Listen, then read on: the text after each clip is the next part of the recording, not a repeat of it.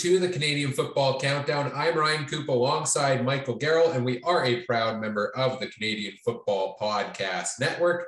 This episode of the podcast is brought to you from Treaty One territory, traditional territory of the Anishinaabe, Cree, Ojibwe, Dakota, and Dene peoples, and the homeland of the Métis Nation. We are talking about playoffs today. Playoffs? Yes, of course, we are talking about playoffs.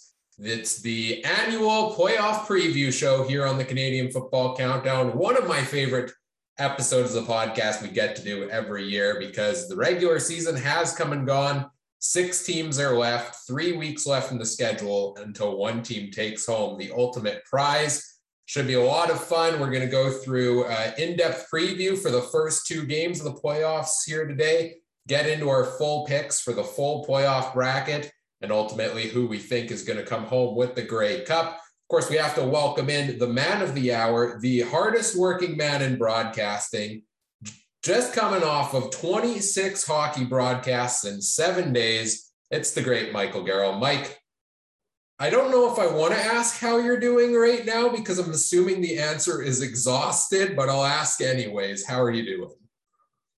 I am good. I am good. Um, I just want to apologize to people in this podcast, uh, but if there are an over exuberant amount of hockey references, I have literally lived in a hockey rink for the last week, so I have seen just about everything there is. So advanced apologies if a few hockey analogies find their way into this podcast. And of course, if you want to check out any of Mike's hockey stuff, uh, Game Time TV MB on both Facebook and Instagram, correct? Correct, yep. And of course, we'll plug that at the end of the show as well. Uh, it's been two weeks since we've been here on the podcast. We had the final two weeks of the regular season. Uh, it was interesting, I'll say. You know, we saw a lot of teams resting a lot of guys in those final few weeks. We had a couple of dud games as a result. You know, I saw a lot of people saying on Twitter, we finally got the preseason we wanted uh, earlier this year, which just happened to be at the end of the season. We're not going to go in depth on any of those games in particular, I don't think, here, because uh, we do want to focus on the playoffs. I'm sure we'll talk about them a little bit as we talk about the teams playing this week and of course in some of our off-season shows as well. But uh, the hot topic, unplayoff related right now, is the Edmonton Elks, who just finished playing three games in six days. It's not quite six game or 26 games in seven, but it's six, three games in six days. I can't even get the numbers straight. And it didn't go so well, if we're being real. They they did they did pick up a win over the Toronto Argonauts in the first one this week, but did fall to the BC Lions pretty handily in the second game. Looked absolutely exhausted.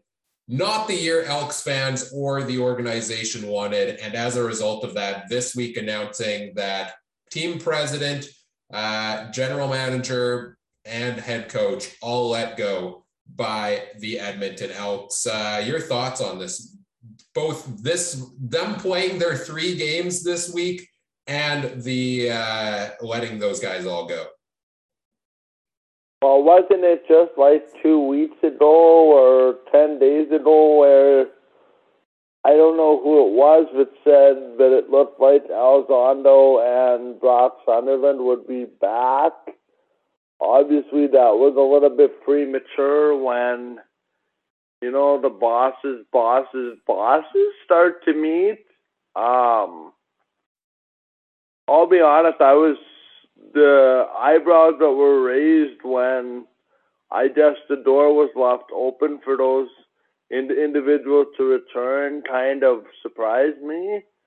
But this, in my mind, had to happen just on the sole purpose of your ticket buying public has sent you a message that they are discontent with the product not only on the field but in the mm. stands and in general and I know it's only been less than a year under this Elks moniker, but I, I can't envision a scenario in which they envisioned it to go any worse than it has. And, you know, Edmonton is a proud, proud football uh, hotbed. Uh, they have junior football. They have, you know, a very good um, university program at the University of Alberta. And of course, they have the Elks. For a market to completely shut down on a football team, as was evidenced by the attendance this year, does a lot.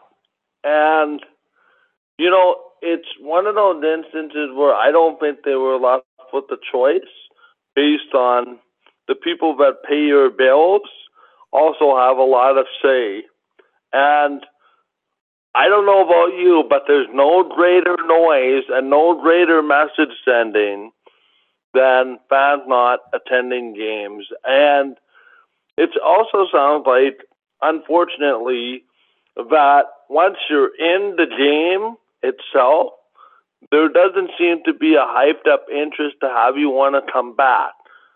Not let alone the COVID outbreak scenario, which you know, wasn't handled very well, unfortunately.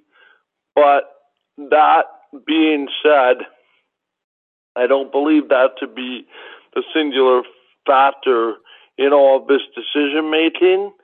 It just makes me wonder. Okay, the Elks were the only team with a with a you know sizable COVID outbreak, and the only team that had games canceled what did they do that the other teams didn't do?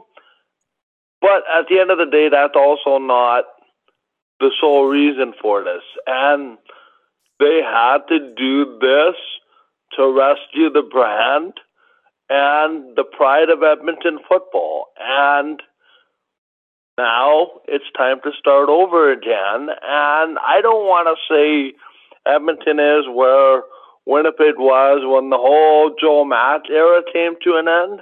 I don't think it's nearly that bad, but they need to get this hire right, and they need to take their time with it, and they need to put the right individuals in in in place. And that's kind of my opening thought. I have more thoughts on the scenario, but I'll, I'll let you weigh in a little bit, Ryan, and then I'll kind of pick up on some other thoughts that I have kind of after the fact. Yeah, so for me, and, and, a lot of my thoughts are the same sentiments I've seen from plenty of people on Twitter, and they're no by no means, you know, necessarily original thoughts that solely of my own. Uh, I agree with a lot of the things I've seen, and I've thought of them certainly as well. Is a the salary cap on coaches and personnel. You've got these these guys, Elizondo and Sunderland, that are they're still going to need to pay because they were still under contract for next year. Now, I believe if I was reading correctly, they can spread the wages out kind of over the next five years or so. But now you got to come in and bring and pay new coaches, and it's really hard to do with this salary cap if you let guys go. And now you've got two guys that you got to account for that aren't going to be with your football team so you start thinking of, okay, who's going to be the candidates to come in and, and, fill these roles? Well, maybe you need to start looking at a guy that could be filling both roles for your team. You know, one contract that can handle both. Of course, they're going to be want to want to be paid a little more. So I don't know if that necessarily balances out. But I'll tell you, the first name that came to my mind as soon as I saw these vacancies is uh, Chris Jones came back from coaching high school football to take over a defensive role with the Argos. In my mind, I, I would not be shocked in the slightest to see Chris Jones come back to Edmonton and take that head coach and GM role next year. Is it the right fit? No, I don't know it. I don't know that it is, but I, I think this is a team that's going to be having a hard time now finding based on the cap situations, finding, you know, guys to fill those roles. We might see you know, a couple of guys on entry level deals come in and fill, say, the coach position there in Edmonton this year. And, and I'm interested to see what that search is going to look like because you take Ottawa's search on one hand, they need a new general manager. You take Edmonton's on the other hand. Well, Ottawa side of things, you have a team where you know the, they're kind of lacking the talent a little bit, but but it seems like you know the core culture. I'll use the words that have come up a lot here of the team. It seems to be there for the most part. You know, in the couple games this year where they were playing well, we saw them having a blast there together. Then you take the Edmonton side of things; they have all the talent on their roster right now, but just don't have the chemistry connection. So I'm interested to see who as a general manager comes in, what they're going to try to do with the team, and what they do from a head coaching standpoint to rein that in a little bit. That's my first major thought when it came to this. The second thought is, and this is one I've seen a lot, is what has changed in the last 10 days that led them to decide, you know, the ownership group for this team that that that they were going to let these guys go because you know, through in the last two, three weeks, maybe it wasn't 10 days, but in the last two, three weeks ago is when they made the trade with the Argos to bring in Nick Arbuckle and then signed him to a nice big starters contract for next season. And what they end up doing, they didn't play Arbuckle once down the stretch. Now I understand that it was a uh, tricky situation. You know, he really didn't get much time to practice with the offense. You don't want to throw your new quarterback into a game necessarily, but now whoever is coming in next year has Nick Arbuckle under contract, has never he's never played in an Elks uniform. And it almost seems like whoever's coming in is a little heavy handed with being stuck with that contract. You have to wonder if the ownership group was planning on making this transition anyways should they have made it a couple weeks earlier to not be left with you know Sunderland saying, "Yeah, I'll try to save my job and bring in a quarterback," and it already being too little, too late. Yeah, it's a very interesting scenario. And the other part of it, and you kind of touched on my last point here. It sounds like they want to put the general manager and the coach in place before they put the president in place. Interesting. Like, to, to, to, to me, that's backwards right? Because now you're saying, okay, that your new president that comes in, you have to work with these guys. These are the guys that we have in place, and you need to work with them. To me, the hierarchy is backwards over there, and and I don't know the full workings of what of what's going on, but it, to me, I think it raises a bigger question of exactly what you said. Now you basically committed to a quarterback uh, for next year, but seemingly that started money hasn't really proven anything this year because he's been, you know, injured so much. How is this new general manager going to feel about being pushed to the wall when it comes to this guy as your starting quarterback? And he might say, you know what? No, no, no, no, no. I want to bring in my own guy. And it's kind of that scenario of you putting your new management in a not so favorable position to start. And I have to wonder, and I don't know anybody personally on the board of directors of the Edmonton Football Club, but shouldn't the magnifying glass be pointed to those individuals just a little bit with the way this whole thing has been handled? And, you know, eventually you want to be in a in a scenario where you want to correct your mistakes. Well, it seems like they're making mistakes before they even bring in the new management. I hope I'm wrong, but there already seems to be some fumbling of the football when it comes to what's going to be happening uh, when these new individuals come in. And the interesting part is they hired Wally Buono as a consultant. That's very, very interesting to me. And I'm not going to tell you that Wally Buono is going to be the new general manager or the president of the Edmonton Elks. To me, it's just curious that you you would rely on Wally Buono's experience uh, to uh, find a hire for your scenario. And maybe that's because they don't really know which direction to handle or need to be an advisor and say, yeah, you should be looking for this and you should be looking for that. You you bring in you just brought up Chris Jones. I'm gonna say that I wouldn't be that surprised if Wally Buono was the general manager of the Edmonton Elks next year. That would be wild. I to to me the storyline is there, and you know it, he didn't have close and intimate conversations with the board of directors as far as who to bring in. You, can't help but wonder if over the course of those conversations they don't see a Wally Buono as the right guy, at least temporarily, to kind of give the brand that name recognition. You know what I mean? Like Wally's in, Wally's in charge, things are going to be okay based on his previous track record. I also don't believe the end of his tenure in BC was his fault as much as people were led to believe. I think he was behind the gun from ownership, and to me, I think the juicy storylines are like what I said with Wally Buono, and then with Chris Jones. I I think you know that would just be way too uh, interesting. And then where they go uh, with general manager, I guess remains to be seen. But you know, you've you've kind of you paid the price financially to clean up this mess that you created.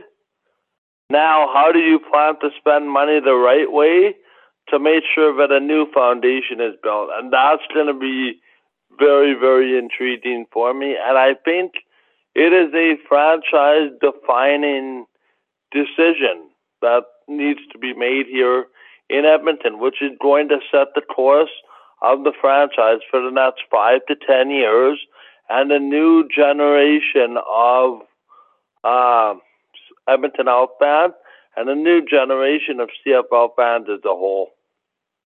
Well, let's move on. Well, I'm sure we'll talk a lot more Elks throughout the offseason, especially as it uh, pertains to their coach and general manager search and everything to do with the team, of course.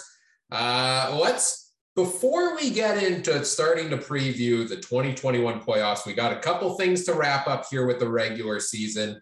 Uh, let's touch on the fantasy leagues. Uh, the Canadian Football Podcast Network Fantasy League. I unfortunately did lose in my final Week 16 matchup to uh, Mike from the Podski Wee Wee podcast, which means I blew it in the final week in the race for first place in the regular season standings. Uh, 11 and 5 finish on the year. Andrew from the Turf District ended up taking the first overall spot and the regular season crowned six teams in the playoffs, just like the CFL. Uh, Andrew from the Turf District and myself both have buys in round one. Uh, we have uh, Mike from Wee Wee taking on Joe Pritchard from the Rouge, White, and Blue podcast. We also have Safamod from the Piffles podcast taking on uh, Superfan Mike from the Turf District in round one of the playoffs and I will await my opponent in the semifinals, much like the Winnipeg Blue Bombers and the Toronto Argonauts, one win away from making it to the championship finals. Uh, check out all the other great shows from around the Canadian Football Podcast Network. And uh, congratulations to Mike from Podski Wee Wee for beating me this week. And also congratulations to uh, both Mike and Josh on the 200th episode of the Podski Wee Wee podcast this week, the, the big 200. Congratulations to them. Uh, and then we get into our season long fantasy league. The uh, second annual Canadian Football Countdown Fantasy Draft took place this year. Mike and I have been going back and forth all season long, and coming into the final week of the season, we were separated by just five points in our overall standings. I have the results. I've been sitting on them for five day, three, four days, whatever it's been. I have not told Mike yet. Mike gets the live reveal here on the podcast. Mike, what are you thinking here before I reveal the results? I have no idea. All I know is it was close into the last day of the season. Uh, but I have not checked the numbers myself. Uh, I know that I had a Calgary kicker that was uh, pretty much came to life in the last game of the season, but game of the season, but I have no idea how it went down. Well, let me tee it up with this. Let me tease you on this a little bit. one Michael Garrell had the forethought to put to add to his his active roster the great Nathan Rourke, who had himself a fantastic weekend and uh, put up the top fantasy performance of any quarterback all season long with over 35 points. He did not start him in his roster for week number 16, though. He ended up starting Antonio Pipkin at quarterback, who did put up a solid 16 points, though. Mike, if you would have started Nathan Rourke, you would have absolutely ran away with it. But. Oh, I know. I know. Don't remind me. But it did not matter. Michael Garrell pulls out the win by about 30 points, 1855.8 to 1826.5 on the season. Congratulations to you, sir. You're bringing home the hardware in season number two.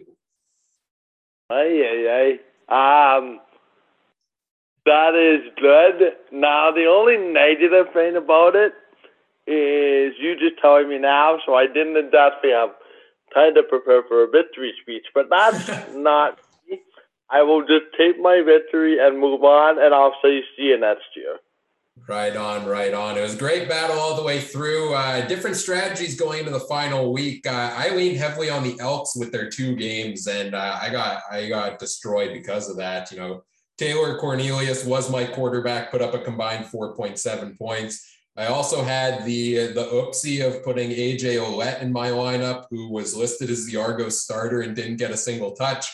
Uh, so yeah, not not the best final week for me when it comes to fantasy football. Uh, blew the chance at first place in both leagues, but uh, a well-deserved win by you, sir. Uh, and I am uh, to come back stronger next year and hope to take back the title uh, as we uh, wrap up the, uh, the fantasy draft for this year. We're not continuing this one into the playoffs. We're ending it here at the regular season, and Mike takes home the championship. As we move into talking about the six CFL teams vying for their own championship, uh, Grey Cup, you know, probably not quite as prestigious as our fantasy league non-existent trophy, but uh, you know, it's got a storied history. Teams want to win it. So let's talk about the teams that are trying to do so. And uh, we have both Winnipeg and Toronto on a bye this week. They locked up first place in their divisions. Uh, now, quick thoughts. I, I want to save most of the Bombers and the Argos talk for next week. We knew the Bombers locked up first uh, a week, a couple weeks ago already, but it came down to the wire with the Argos in the final two weeks of the season. Uh, what do you think of Toronto finishing first in the East? Yeah, I, I don't think it was much of a surprise based on the wins that they were able to, to culminate down the stretch. My concern with Toronto is they're not your prototypical runaway with first place kind of team. And I'll say this right here, right now.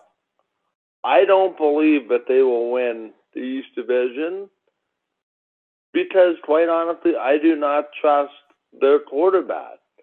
And I am really surprised that they elected to go with McLeod Bethel Thompson. He got it done, but there were other instances such as injuries in Hamilton uh, Montreal stumbled down the stretch and went something like 500 in the last, you know, six games of the year. Um, I, I don't want to say the Argos won the snail's race to first place because that would be a little bit harsh. But you know what? The Argos are a first place team in my mind with flaws. Now, do they benefit from a week off and then watching Hamilton and Montreal literally beat themselves up on the line of scrimmage in what I think is going to be a great game this weekend for the right to go to the Argos? Absolutely. I think there's something to be said about, you know, playing one playoff game against the Grey Cup versus playing two. Uh, I, I still believe that to be true. I think the numbers back the fact up but if you win your division, uh, your percentages of getting to the Grey Cup are much higher uh, by virtue of only having to win the one game at home. but the Argos rightfully won the division and now have a one shot deal at home against Toronto or Montreal to get to the Grey Cup. Something that I don't know I had in the cards uh, this year. I know I didn't. I had Hamilton getting there, and I still think they're going to get there. But you know, it, it's interesting, and the Argos are one of those teams that I think, as we recall in the in the uh, preseason, we had uh, a lot of questions about them, and if this and this and this and this and this happens, then they have a chance to win. Uh, you know, win first place, and you know they won just enough games to be able to get it done. Uh, they beat some very good teams out in the West. One of them was Winnipeg, and that certainly helped them. Um, but again, it's I'm not sold on the Argos as a first place team, um, despite them finishing in first, and and a lot of it has to do with their quarterback. And if they're sold on McLeod Bethel Thompson, then that's something that you know it's just gonna have to happen. But I've seen way too much, you know, up and down from McLeod Bethel Thompson. You know, credit where credit is due I think he has a better team around him this year than he does in the past, but we'll see. Well, you mentioned the preseason thoughts on the Argos. You know, I've had a lot of dumb preseason predictions over the years. We've been at this for what, six, seven years now, and I've had some really dumb ones. Like I'm talking throwback to that year, I said Jonathan Jennings was going to be a top two or three quarterback in the CFL. Yeah, that didn't work out. Uh, but I finally got one right with a bold prediction this year when I did say, and I, I'm, I'm paraphrasing here preseason, go back, listen to the episode. The Argos are going to surprise people and compete for one of the top two spots in the CFL this season. They finished nine and five, tied with the Riders for the second best record in the CFL. I got one. I didn't win any of my fantasy leagues this week, so I got to toot my own horn on something. Uh, yes, the Argos did finish first place in the East. They get the first round bye here. let's start off with the East Division semifinal and talk about the matchup between Hamilton and Montreal. The really juicy thing to me with this matchup is we didn't know who was going to have home field advantage in this one until this final week of the season. And you know, Hamilton was a little bit ahead, but Montreal played get, played first this week. They played Friday night against Ottawa this past week, and then Hamilton played Saturday. You're thinking, okay, Montreal should be able to win this game against the Red Blacks, who had won just two games all all, all season up to that point. And then it comes down to, you know, what's Hamilton going to do against the Riders? Well, Montreal loses to Ottawa Friday night, and all of a sudden it's locked up at that point. The Ticats host this home playoff game.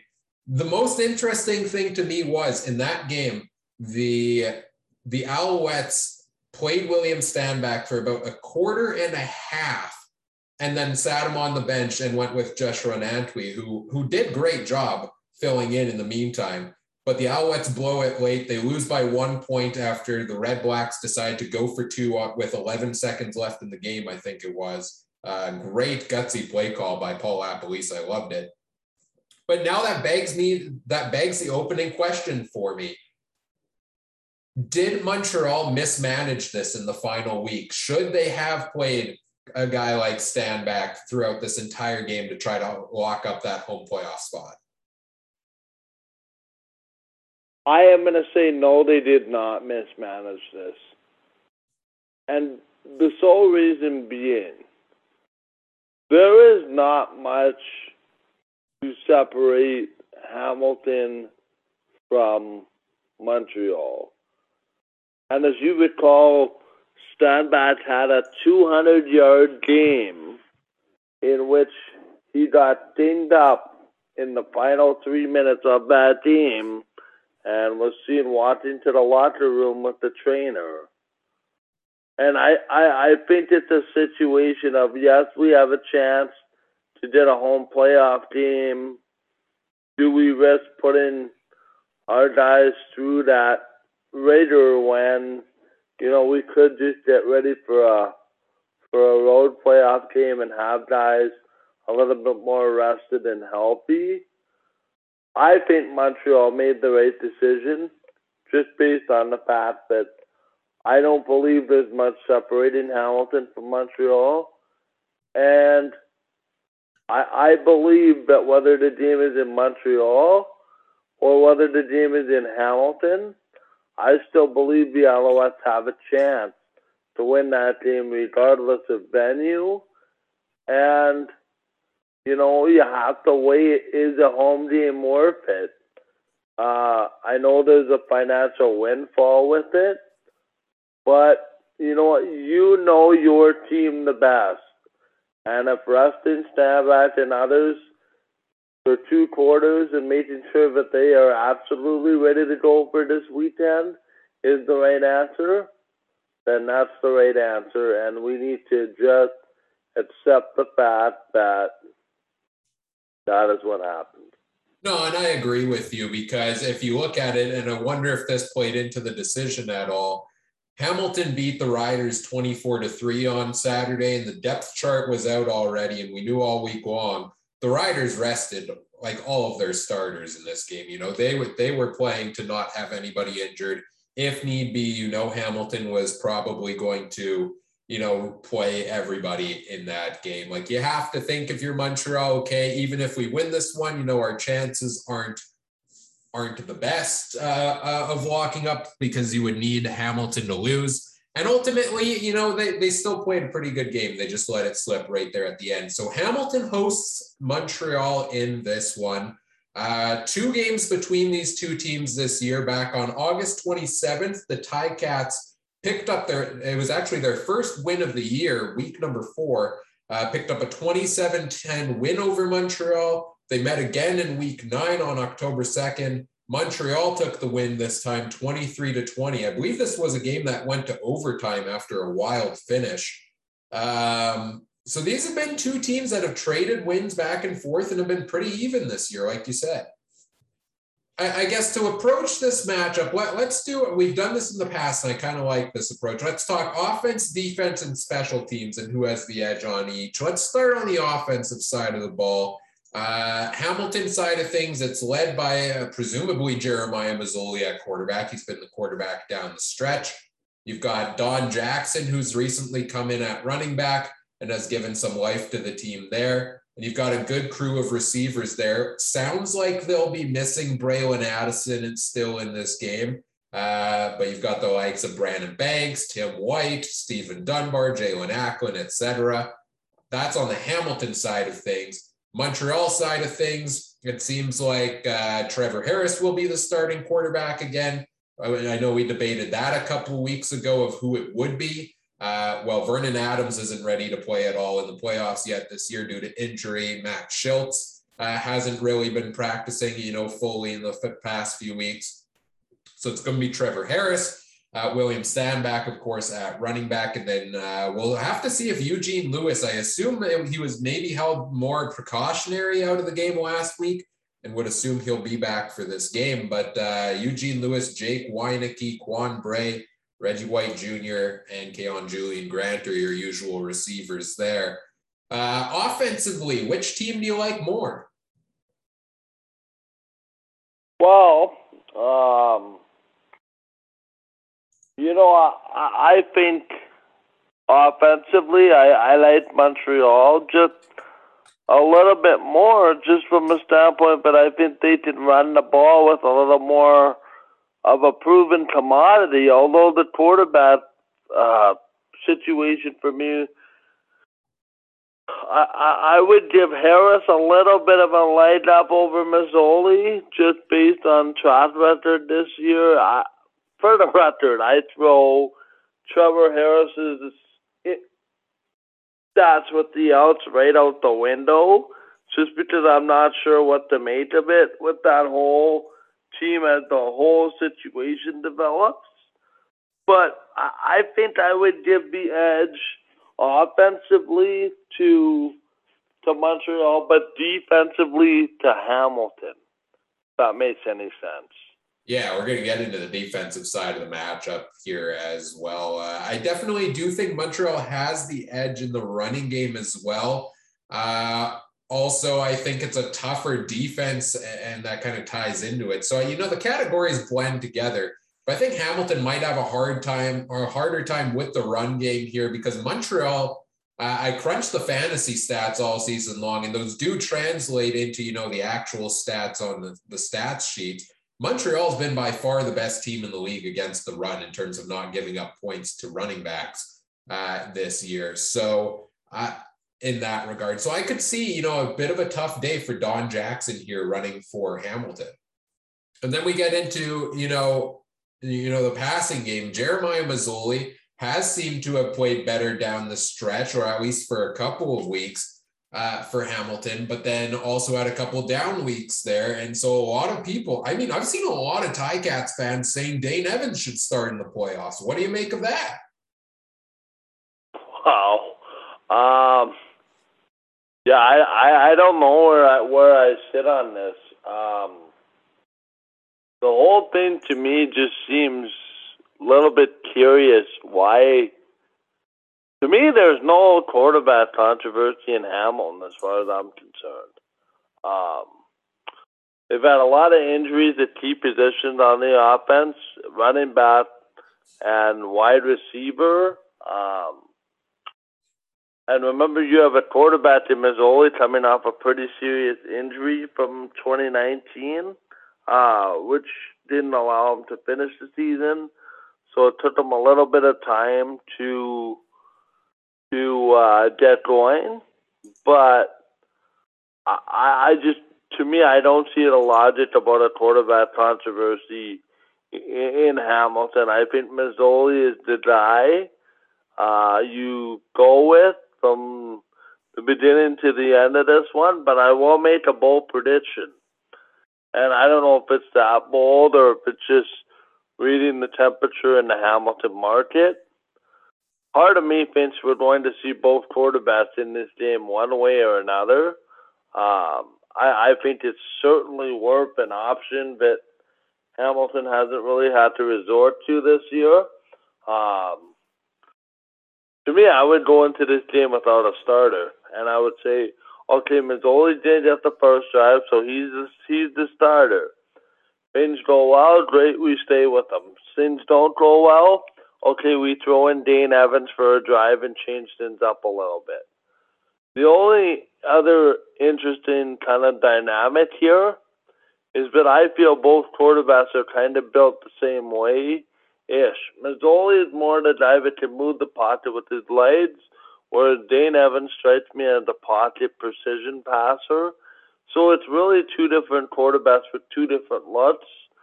I, I, if it was me, I would use both of them and use their strengths to their benefits on different drives. Uh, it, it is a playoff team, all hands on deck. If you are in a jersey with cleats and you're on the depth chart, it's best to play a role in the game. And one thing I will say about this uh, particularly particularly with Hamilton, is expect the unexpected. That is a world class defense, and there will be some bitter, bitter, bitter disappointment if Hamilton does not find a way to win this football game. And quite honestly, it sounds like the aspirations of a Grey Cup committee and what they have planned might go a little bit sideways if the hosts aren't in the Grey Cup team. Now they they they can't control that. Um, my only worry in a general sense, and I know you asked me about the quarterbacks, but how does Hamilton respond to the pressure? They have the Grey Cup at home. They have expectations based on going 15 and 3 in, in 19 and losing to the Blue Bombers. Does the pressure become too much for the Hamilton Tiger Cats and do their quarterbacks feel the pressure? And does that lead to a interception or two which turns the game? If I may talk about Trevor Harris for a minute, he is one of the few quarterbacks that I would want in a playoff game. Mm-hmm. Just based, flat record with with uh, with Ottawa and with uh, Edmonton. To me, all the pressure in the world is on Hamilton. How do they respond? And if if Montreal comes out and they land a haymaker on the first two drives, how does Hamilton get up? And more often than not, how do both of their quarterbacks kind of respond to that? Because, listen, there's regular season Trevor Harris, there's playoff Trevor Harris. We haven't really seen the playoff Jeremiah Masoli, and we certainly didn't see the playoff Dane Evans. Well, we saw a turnover prone Dane Evans. So I, I really don't know what the expectations are in this football game. And that's why I say Hamilton needs to keep all options on the table to keep his season going. And if that's using two quarterbacks or even reaching further down and using David Watford, you have to do what you have to do to win this game. And all the pressure is on the home side in this one. Yeah, I don't think they'll go necessarily that far. I, I, think they'll pick a quarterback and stick with them. You know, maybe put Dane Evans in for short yardage. But uh, so you're saying you give slight edge offensively to Montreal. I would agree with you. I think it's very close, but I do like the added uh, effect of William Stanback there. Defensive side of the ball. Uh, you were saying, uh, quickly correct me if I'm wrong. You were saying you give a bit of an edge to Hamilton there, right? Yeah, yeah, and, and then that's just for the reason of uh, the weapons that they have defensively. They can play you in man coverage, and they can also rush you, and they have guys that'll get after the quarterback to put them on the ground. And I think they also have one of the best run defenses in the, in the CFL. So, yeah, both, yeah. Both of these defenses are two of the better in the league in terms of run, you know, running uh, run defenses, pass defenses. You know, besides the Bombers, they're right up there this season. So I think it's very close between the two. I, I would give Montreal almost a bit of an edge in the consistency department of, you know, playing steady, solid football. But I give the Ticats the edge in kind of what you talked about the big plays. They've got the guys who can make those, you know, big plays like a Simoni Lawrence, for example, uh, to make the big uh, sack, fumble, or, you know, interception when you need it. Uh, so I'm going to actually give the edge in a playoff game to the Ticats there, just like you on a, a, bit of a just on those big plays there. So then we get into the special teams side of things. Now you have two very interesting teams here, uh, special teams wise, because uh, Montreal, you've got David Cote doing the kicking, and I think he's had himself, uh, you know, a pretty solid season so far at that position. Uh, and then you have a rotation of returners. We've seen almost a different guy handling it almost every week. Wait, the last couple weeks, it's been a combo of Martys Jackson and a Darius Pickett. Uh, and then on the Hamilton side of things, well, you've always got you know some good guys back there for handling returns. Whether you know Frankie Williams is able to return or it's Brandon Banks back there. Last week it was Poppy White but they have a new kicker for the playoffs uh, potentially. Uh, well, last week it was Domagala who handled it again, but Taylor Bertolet was handling kicks for most of the season. They cut him right in the final week, brought in uh, Gabriel Ferraro, who was, uh, I think, signed to the Bombers practice roster a couple weeks ago. Uh, who do you give an edge to on special teams? I see it kind of evenly. I give the Hamilton the edge in the return game, but Montreal the edge in the kicking game. Yeah, no, I, I I see that exactly the same way. And and honestly, Ryan, I, I see this going one of two ways, and it's likely going to go the first way, but I suggest. Uh, I think this is going to be an offensive struggle. Uh, I think the winning team will have to get in the mid to low 20s to win this game, like a 21 17, something of that nature. And I think when we look back at this football game, I think it's really going to come down to starting field position, and I, I would not put this this type of game against somebody getting a special teams touchdown. Uh, and Hamilton had the capability of doing that on a dime. Um, so, for that perspective, I, I, I hate to diminish uh, field goal kicking and field goal attempts. But I, I think this game is going to be won by the return game and the ability to shift field position that way. So I'm going to go advantage Hamilton. Who are you taking overall to win this game in the East Division semifinal? Hamilton or Montreal? Yeah, I'm going to go Montreal wins one on the road because I think uh, Trevor Harris outduels Hamilton's quarterbacks, and I think Montreal defense did just enough to win. And I think Stanback runs for 125 and uh, pushes them over the finish line. Well, I'm going to agree with you on this one, buddy. I'm going Alouettes on the road here as well. Uh, for some reason this year, every time it's been a you know a, a big key game, Hamilton has come out flat. Uh, look no further than Week 15 against the Argos, where they were competing for that first place in the division.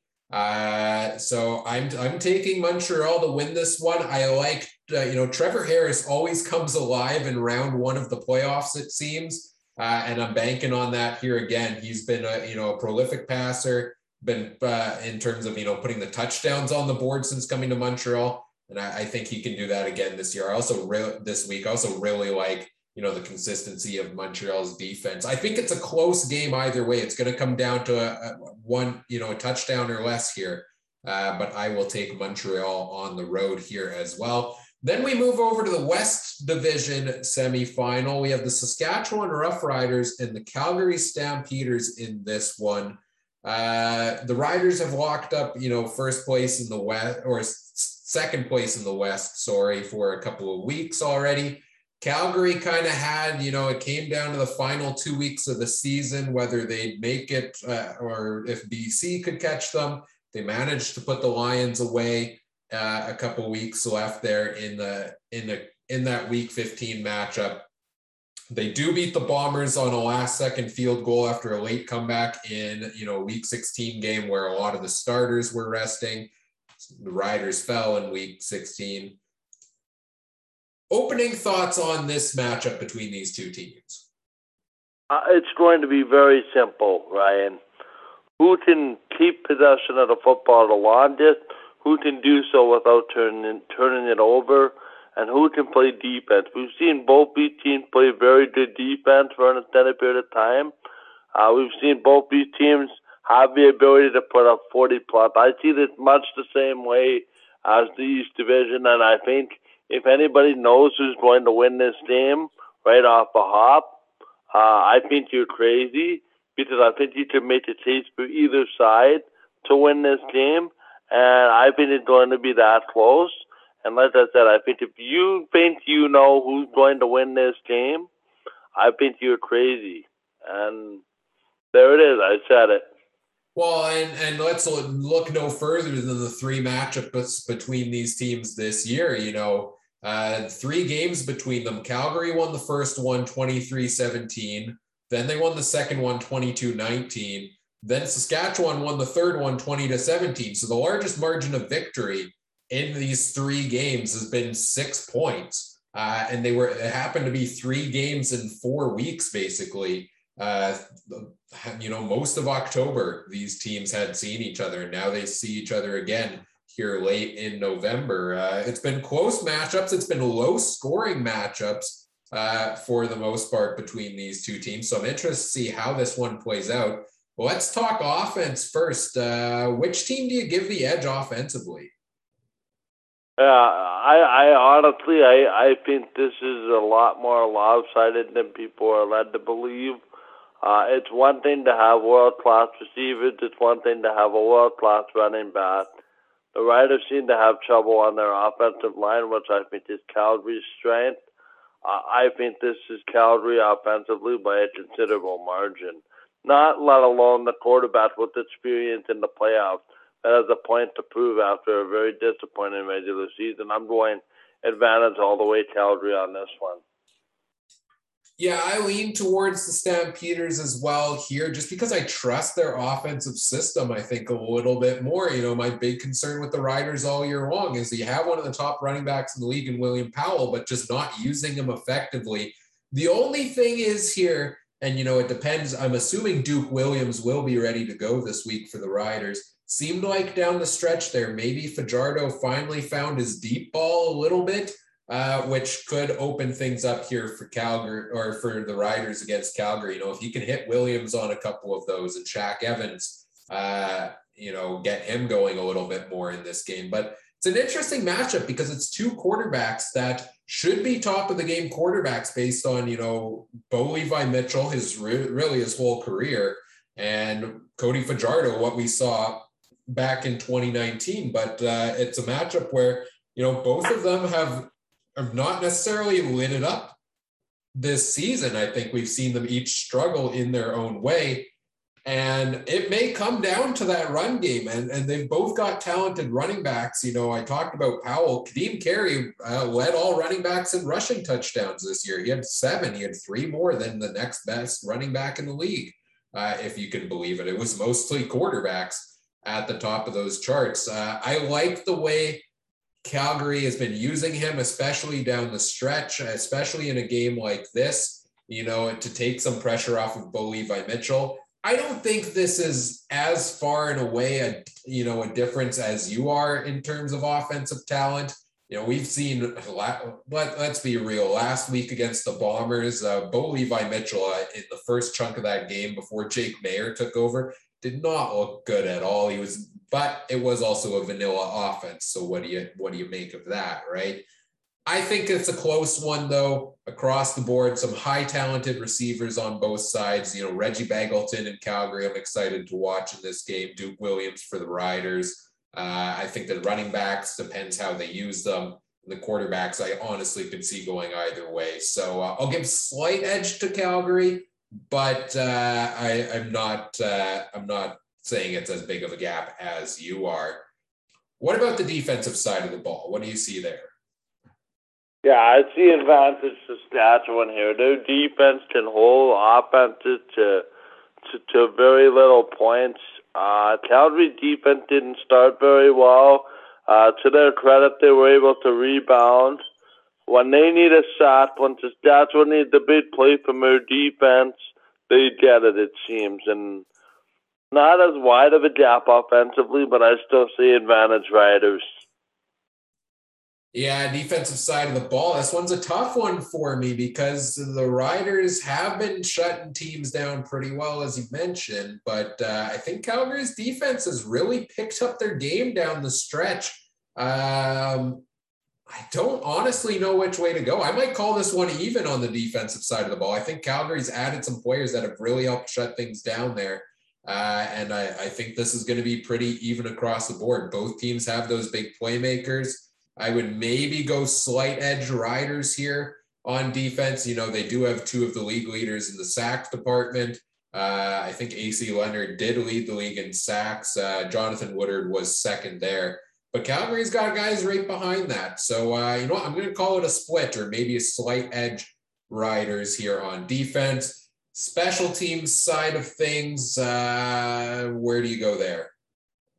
I'm calling this even down the middle here. I'm not going to gonna split hairs. I mean, Brett Lauther and Rene Paredes are two of the best kickers in the CFL.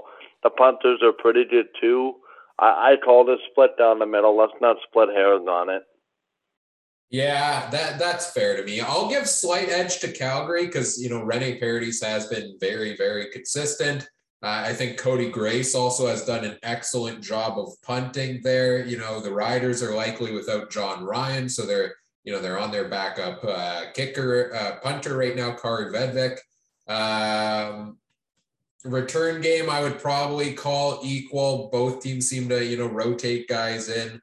Uh, so I'll give slight edge to Calgary, but uh, close to even there as well for this game. Uh, what's what's the most notable thing? And maybe you've answered this already in, in, this game for this one, but what's the most notable thing for you in this matchup that's going to make the difference? Yeah, yeah, I agree, and I think we're going to see one thing come very quickly to the forefront I think it's the offense that can come up with the biggest play the quickest. I think one big play decides this thing, and I think it's going to be an 85 or 86 yard catch and run that's going to be the difference in a game. But I think it's dominated by the defense the one big play offensively sealed this thing. Now it's interesting when, when now that we get into our picks for this game, uh, you know, I the Riders are the home playoff team, but I almost feel like I see a lot more people leaning towards the Calgary, picking Calgary in this game, maybe based on you know how they played down the stretch. It kind of feels like you know the Riders have stalled offensively, backed themselves into a defensive win here, where Calgary's looked pretty good down the stretch. I'm I'll go first on this one. I'm going I'm going road team in both these games. I'm taking the Stamps to come into Riderville and take a win here to meet the Bombers in the West Final. I I, th- I think it's going to be close, and I I like the the Stamps a little bit more in this game. I like. You know, I think it's going to come down to Kadeem Carey. He was the MOP candidate for the for the Stampeders this year, and I think he's going to show why in this game. I'm taking I'm taking uh, Calgary. Yeah, uh, uh, I'm still going back and forth on this one. Um, oh boy, um, I'm gonna put the Riders to win a close one. I just think they did the big play. Um, everybody's been crapping about Cody Fajardo's arm strength, and he hasn't gotten the big play lately. And William Powell hasn't run the ball. Why don't I just say this is the game that William Powell breaks out and runs for 100 yards and takes the pressure off Cody Fajardo. The Riders get one or two touchdowns from Duke Williams, and they ride the defense to a close victory. I'm going to Riders at home, and am I confident about that pick? Absolutely not. But why not have a bomber rider game for the right to go to the Grey Cup. So I'm going Riders, and they're going to win 24 18. All right. Uh, so we disagree on this pick then. I, I think both of these games are going to be fantastic. You know, uh, regular season is come and gone. We're seeing two great matchups here in the opening round of the playoffs, and I think it's only going to get better uh, also in the division finals, and once we get to the Grey Cup as well. Of course, let's go through quickly and make our remaining picks for who takes home the prize. Uh, let's go back to the East here. We both had Montreal beating Hamilton, so we both have Montreal and Toronto in the East Division final. Uh, we'll talk more, obviously, about the Argos and whoever they play next week in depth. Uh, but uh, assuming Toronto, Montreal in the East final, which team are you taking to head to the Grey Cup out East? Okay, you know what? I'm going to give you my Grey Cup matchup and we'll go from there, okay? That's fine. I have the Montreal Alouettes playing the Winnipeg Blue Bombers in the Grey Cup. All right, all right. So, so you're taking Montreal over Toronto. Why? Yeah, I've been Montreal pulled it out by less than seven points. I think McLeod Bethel Thompson throw some costly interceptions. I am going to, in that matchup, I'm going to take Toronto side of things. I think the Argos have been uh, fantastic at home for the most part this season. That's where they've played their best football. Uh, you know, the fans that show up to, I, I think they're going to pack the house there for this playoff game. And, you know, BMO Field is loud. And I think that's going to propel the Argos to a win. They're going to get some help probably with Eric Rogers being back in the lineup, which should help a fine bit there. Close game here again, but I'm going to take the Argos to represent the East Division in the Grey Cup. Uh, West Division, you had Winnipeg, Saskatchewan in the uh, division finals there, and you had Winnipeg you said going to the Grey Cup. Uh, why, why the Bombers over the Riders? I, I think the Bombers have a little bit more offensively. I like the Bombers run team over over Saskatchewan. I think the Bombers They're going to grind and pound them basically coming off the bye week. And then I think the Bombers' dominant defense, excluding six minutes in the Calgary game, just pushes them over the finish line. And I, I, I really was bullish on will the Bombers get to the West final or win the West final. I, I watched the game. Uh, the last six minutes to me of that Calgary game, absolutely zero concern on my part. Tavares played the whole game. Uh, when Tavares was in the game, he looked very good. It's not going to be easy. It's going to be very cold, and I put the Bombers in a close one. I'm I I had my West final as Winnipeg and Calgary. I am taking the Bombers to head back to the Grey Cup as well. Uh, you know, in that Week 16 game, Calgary didn't even get to Winnipeg's side of the field until I think fourth quarter, late in the fourth quarter, and then that comeback happened in that one. It's been a dominant defense all season long, and I see them stepping up here once again in the playoffs. Uh, and uh, you know, offensively with Zach Collaros back in uh, rolling nicely as well. It will be another close game. Both games have come down to a last minute field goal between Winnipeg and Calgary. And uh, maybe it does in this one. And uh, what poetic justice it would be if, after all the struggles of the kicking game all season long, uh, Sergio Castillo uh, hits himself a nice long field goal to win this game for the Bombers. Uh, I, I really, as a Winnipeg fan, really hope and pray it doesn't come down to that because I think my heart might fall out of my chest onto the you know, floor in front of me at IG Field if it comes down to that final play. Uh, but uh, if it does, you know, I, I either way, I, I, see this one going to the Bombers. I see them heading back to the Grey Cup here. So uh, I have Winnipeg and Toronto in the Grey Cup. You have Winnipeg, Montreal. Who are you taking to win the 108th Grey Cup?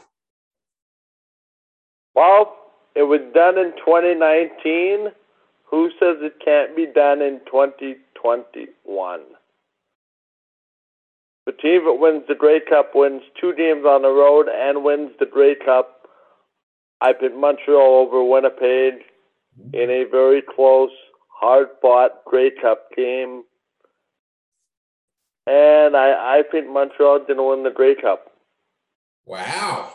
All right.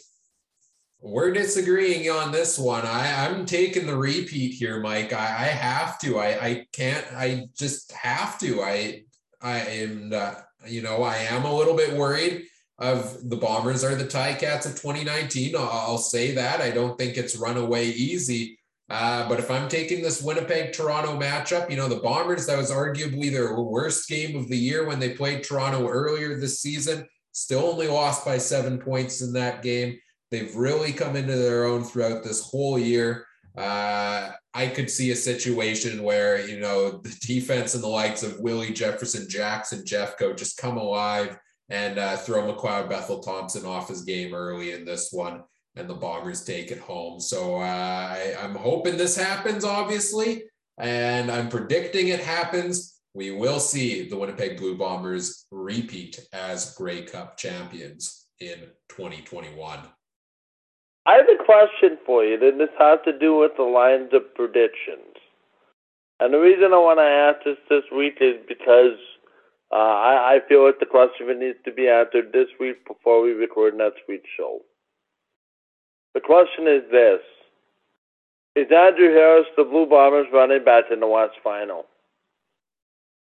Ooh, that's a tough one for me. Like, the storyline is there, right? For Harris to come back in the West Final, lead the team to the Grey Cup, and, and then and then win the Grey Cup. Like the storyline is there, and then ride off into the sunset. I'm not sure because we don't really know where he's at right now. I, I could see a situation where West Final they stick with Oliveira or Augustine, and then all of a sudden Harris comes back and plays the Grey Cup, perhaps. I'll say this. I'll make you want a bold prediction starting running back West final Johnny Augustine. I think he showed it uh, in that in that season finale and in the times he's played this year. I see a little more jump in his step than I've seen from Brady Oliveira. I, I think Johnny Augustine. I think they should use a dual back system of them both, but I think I'd roll with him if you're with you as your starter if uh, Andrew Harris isn't ready to go. Yeah, I, I think to be honest with you, I I have never felt, despite Andrew Harris and his value to the Blue Bombers, quite honestly, they've been without him so much this year. I think it would be great if he plays, but I wouldn't be overly shocked and overly worried and overly disappointed and oh no if he didn't play. You know what I mean? They have the depth. So like we're so used to playing without him, but I don't think it really matters. I just wanted to ask the question, and I, I think my Grey Cup prediction would change to Winnipeg if I knew that Andrew Harris was going to play in the football team because Andrew Harris is just that much of a dominant person. And it could be that, hey, they're saving him for the last Final and uh, Grey Cup to say, hey, you know what? Your health isn't great. Can you give us 25 carries? Can you give us five blocks and then worry about the off season, right? So the other, other side of this is we played so well without him but I, I'm not even sure it matters. I just, I just thought I'd bring it up. Well, let me also bring something up for you, Mike. Uh, I, I, think that's unlikely to happen. Uh, the timing would need to be pretty dang soon at the point of recording this late Wednesday night. Uh, but one Chris Streveler has been released by the Arizona Cardinals this week.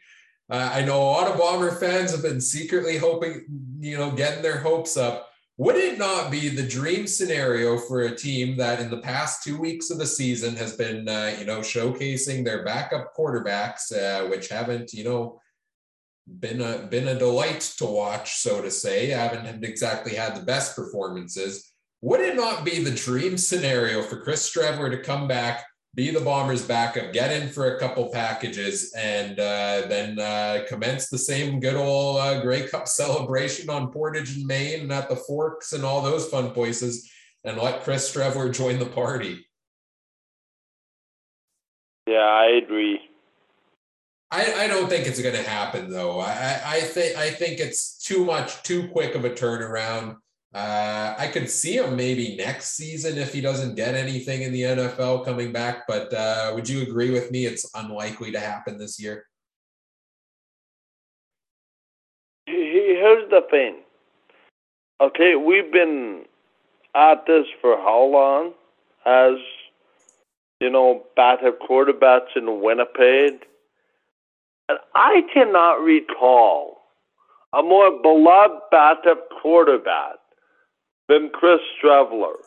We're having this discussion about people clamoring to have Streveler signed for the West Final. I mean, think about how remarkable that is. A backup quarterback.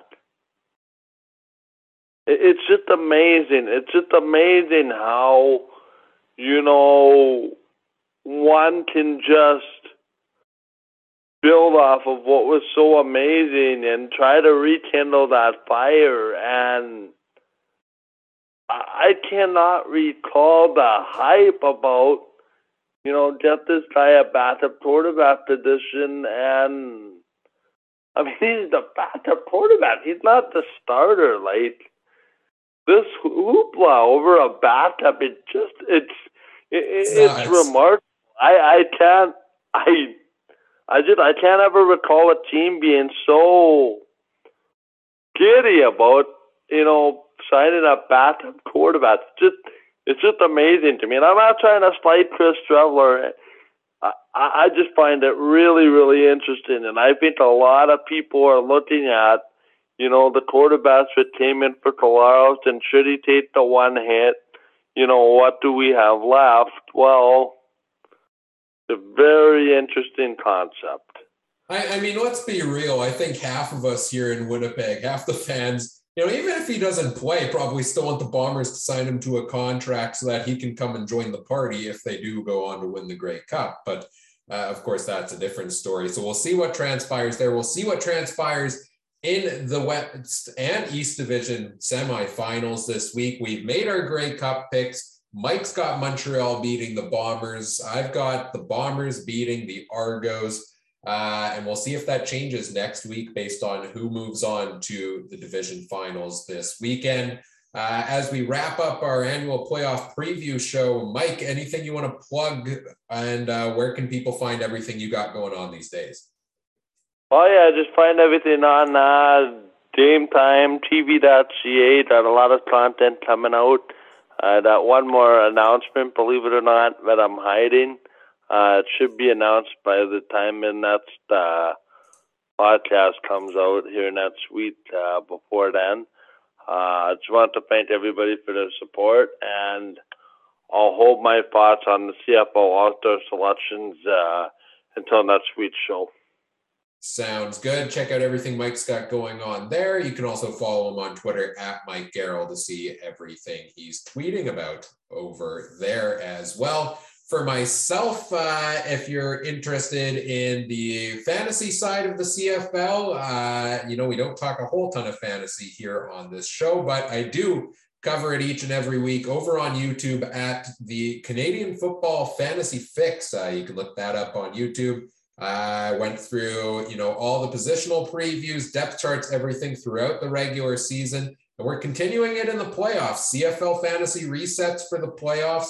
You know, a shorter, a smaller roster size, less money available. So you got to tinker with the models perhaps a little bit, uh, potentially, but uh, new new chance to hit the top of the leaderboard. So check out the Canadian Football Fantasy Fix for all your CFL fantasy needs. Follow me on Twitter as well at Cooper Trooper 42. It starts with a K uh, to find all of the uh, CFL fantasy related tweets there as well. For our show, you can find us uh, on Twitter at CFC on Mike FM. You can find us on Facebook as well whichever podcast platform you are currently listening on. Uh, we would appreciate you if you do all the fun things like uh, commenting, subscribing, following, liking, upvoting, sharing, whatever you, whatever they are on the platform. Everyone has a different name for it. Uh, do all the things. We would appreciate it. Uh, help us grow the show as we continue to talk through the playoffs yet this year. Looking forward to some playoff football. Make sure you check out all the other great shows from around the Canadian Football Podcast Network as well, uh, as they all amp up for playoff time. Uh, at CF Pod Network on Twitter is where you can find all of those great shows. Also, for Michael Garrell, I'm Ryan Coop saying thanks as always for listening. Enjoy the first round of the playoffs, and we'll be back next week to preview the division finals here uh, thanks for listening. Take care. Have a good one. Bye. Bye.